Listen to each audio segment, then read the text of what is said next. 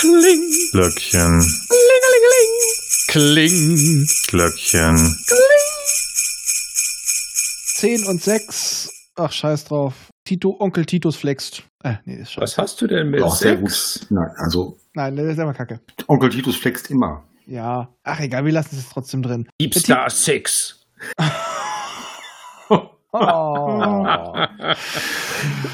Auf der Suche nach dem Supersex. So, komm, wir gehen, wir machen weiter. Das wird nicht besser heute. Es wird generell nicht mehr besser. War gestern schon, äh, vorgestern schon nicht besser. Ja. Ja, aber wenigstens singe ich jetzt nicht. Oho. Noch nicht. Ah, doch, bitte, bitte, bitte sing. Äh, Ding ein Lied es kann noch für passieren. Satan. Ein Traum. Ja. Ich weiß, es war äh, hier die Trauer in C-Dur. Mhm. Nein, ich, äh, das, das nehmen wir jetzt mal raus. Überlege mir jetzt auch rauszuschneiden. ich, werde es, ich, werde, ich werde es einfach piepen und sagen, ähm, zum Schutz der Hörer.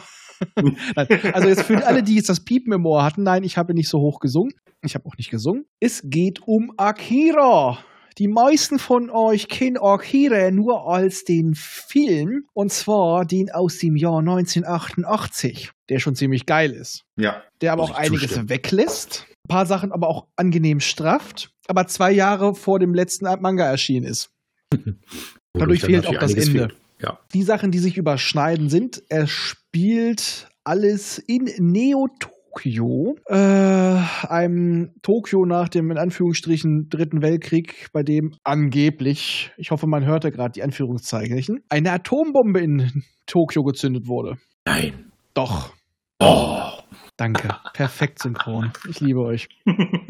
Ja, und ähm, es wurde auf den Ruinen wurde Neo-Tokio erbaut und das ist teilweise ein bisschen asozial. Also die äh, Arm-Reich-Schere ist recht hoch, äh, recht groß und wir begleiten eigentlich unsere Helden, die sind Mitglied einer Motorradgang. Und die Hauptfiguren heißen beide nicht Akira.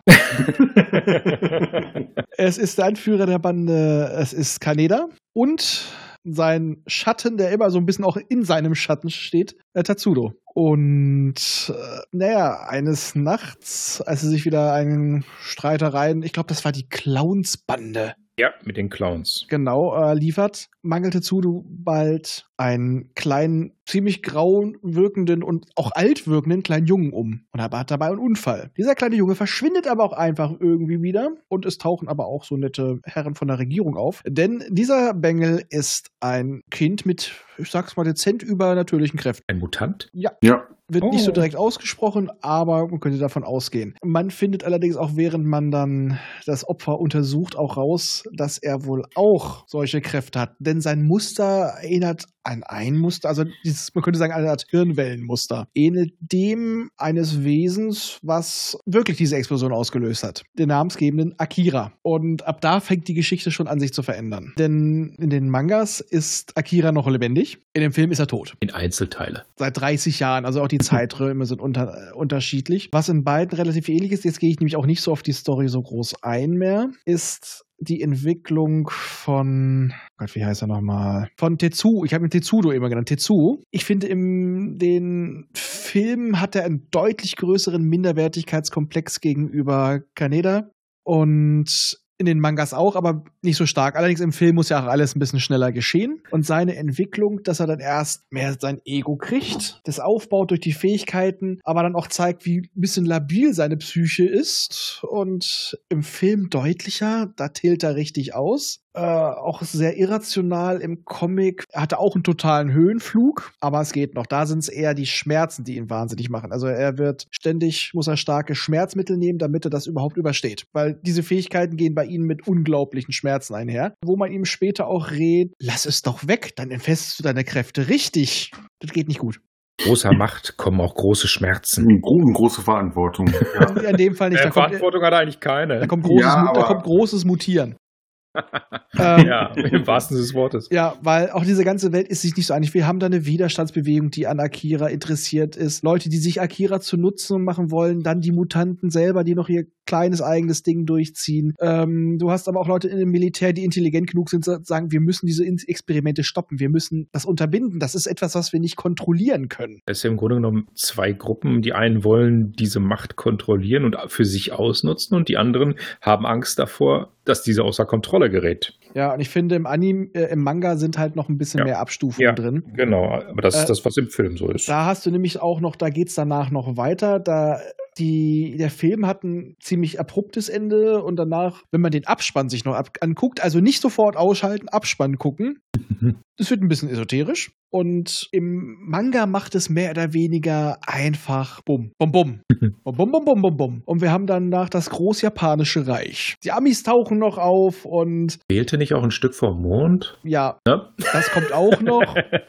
Und es ist einfach so, die passenden Personen sterben auch danach, aber wir haben danach gar nichts Esoterisches, sondern eigentlich die Leute, die das alles ver verhindern wollten, wollen das, was jetzt dadurch erschaffen wurde, halten, nämlich dieses groß japanische Reich.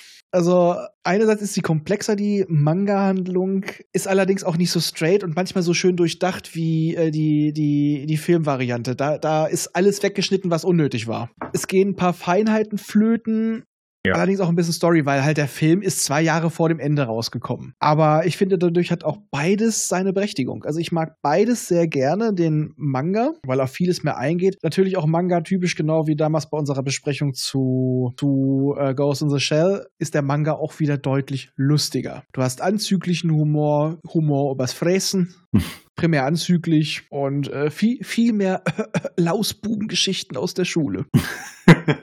Aber ansonsten relativ getreu umgesetzt, was auch daran liegt, dass das Drehbuch und auch die Regie von dem Schöpfer der Mangas war. Hat noch eine Besonderheit zu dem Manga. Den gibt es nämlich in einer, auch in einer völlig ungewöhnlichen Manga-Version. In Farbe, also koloriert. Ich, die habe ich hier stehen. Das war so eine, auch das Format ist anders, ist größer, ist mehr so DIN A4-Format, also richtig Albenformat. Es ist, war ungewöhnlich, aber ich habe mir einfach mal alle dann geholt, Mhm. nach und nach. Und am Ende ist tatsächlich auch noch mal so ein Artwork-Band dabei. Also das hat schon was. Ja, also ich habe die alle, vier, äh, alle sechs auch im DIN A4-Format, also diese bunten mit den jeweils farbigen Einband. Also ich habe, sag mal so, es ist nicht günstig. Ich habe 128 Euro dafür bezahlt und aktuell Wow. gibt's auch nicht alle Ausgaben. Man muss Glück haben, bei mir standen die einfach in meinem Comic-Shop meines Vertrauens noch ganz oben im Regal, genau die, die ich gesucht habe, mitnehmen. Also ein Manga, bei dem wirklich jede Seite, jede Grafik koloriert ist, das ist schon äh, ungewöhnlich. Nein, nein, es ist nicht koloriert. Ich habe die, wo nur die ersten Seiten koloriert Ey, sind. bei, meinem, bei meiner Fassung ist alles koloriert. Ja, du holst ja auch immer das kolorierte. Uh. Bonze. Nein, es war, die anderen Komm. Mangas sind nicht koloriert. Komm, ich, ich habe. mal dir noch mal eine Variante mit Enten. Oh ja, oh ja. Und ich mal's hinterher aus. Wenn schwarz-weiß ist, ich, ich mal das aus. Akirente. Äh, äh, Okay, Rente ist Duck in the Shell. Oh, oh, oh, oh, oh. Lady Snowduck. Chi- äh, Chihiros Reise ins Entenland. Oh, oh. Wow, wow, Ente wow. Bebop. Nein, aber Akira war auch so der erste Film in der westlichen Welt, also der erste Anime in der westlichen Welt, der auch gezeigt hat, das ist auch was für Erwachsene. Der lief ja auch in den Kinos.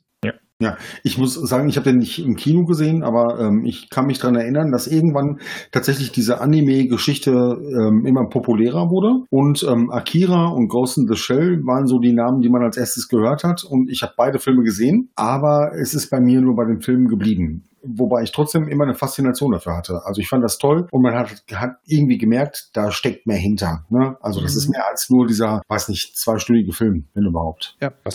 Was mich auch besonders äh, fasziniert hat, ist der Sound, den sie dann in den Film Ja. reingebracht haben. Ja, ja. Ja, es ist halt auch, was. es ist nicht ganz und auch es ist auch nicht ganz so schlimm wie bei Ghost in the Shell, da war ja wirklich every frame a picture. Aber der Film ist auch optisch sehr schön und vor allem er weicht, obwohl er teilweise ein bisschen knubbelig ist, jedenfalls im Manga noch, äh, er weicht so von diesem typischen großäugigen ab. Also äh, der, der klassische Manga-Stil wird da sehr deutlich durchbrochen. Ja, also die Figuren sehen nicht mehr aus wie Heidi oder Biene Maya. Nein, das war ein Spaß. Sorry. Biene, oh, ich muss neue Cover malen. Nee, aber also das ist auf jeden Fall etwas, wo ich gerne drauf eingehen würde, auch vor allem auf Vergleich Manga und Anime. Also äh, wenn wir irgendwann noch mal Zeit haben, würde ich mir das auch gerne mal als Thema wünschen. Okay. Und ich glaube, da ist Ralf dabei und Ja, dich versorgen wir auch Fall. damit. Ja, ich wollte gerade sagen, also Und wenn ich wir die- die, äh, ähm, offenen die-. Also äh, digital gibt's die günstiger übrigens. Ah, okay. Mhm. Okay. Aber äh, der Film wird auch aktuell auf Netflix gestreamt. Zieht ihn euch mal rein. Also dann werdet ihr schon sehen, ob es euch das ungefähr passt. Es gibt auf Netflix, glaube ich, nur die neue Synchrofassung von 2005 Ja. mit David Nathan unter anderem. Oh, ein Traum. Hm, ja. Ja, ich Ähm, mag David Nathan. sehr Ja, ich gerne. auch, aber er ist doch als Sprecher immer, ja, man hört immer sofort, es ist David Nathan. Ja, absolut. Ja. Ich Aber Tolle Stimme hat er. Auf DVD, allerdings aus Amerika. Echt ein. Bolze, ne? Der Ralf. Ja, die, andere, die deutsche Fassung hatte ich auf Videokassette noch. Oh, okay. Also ich Ja, sag dir was, ich habe das eh schon mal vor. Wir werden, wir werden ihn irgendwann mal überfallen, wir werden alles bei ihm ausräumen. Ja, Und wir werden seine Frau werden wir auf unsere Seite ziehen, weil sie, glaube ich, froh ist, wenn manche Sachen weg sind. Und Ja, wir wahrscheinlich. Werden, wir werden das Angebot machen, wir werden ihn hypnotisch beeinflussen, dass er nicht mehr Kaka, Kaka, Tukituri, Tukituri macht. wir sprechen ja später dabei. Wir sprechen später noch drüber, Raphael, ne? Also Okay. wir beide nur. Ja, ja, also ja. Äh, ne, meine, meine, äh, oh Gott, ich habe hier gerade Ralf Mami Busen den Knopf gesehen, deswegen meine Busen rufen deine Busen an. äh, äh, der, Arbeitstag war zu lange. Meine äh, Anwälte rufen deine Anwälte an. Ja, Okay, ganz genau. Ja. dann sagen wir jetzt Fuß- noch mal Fuß geht zum, zum. Abschied sagen wir leise Scheiße, ne? Tschüss. Ja, mach's gut, ciao. Tschüss.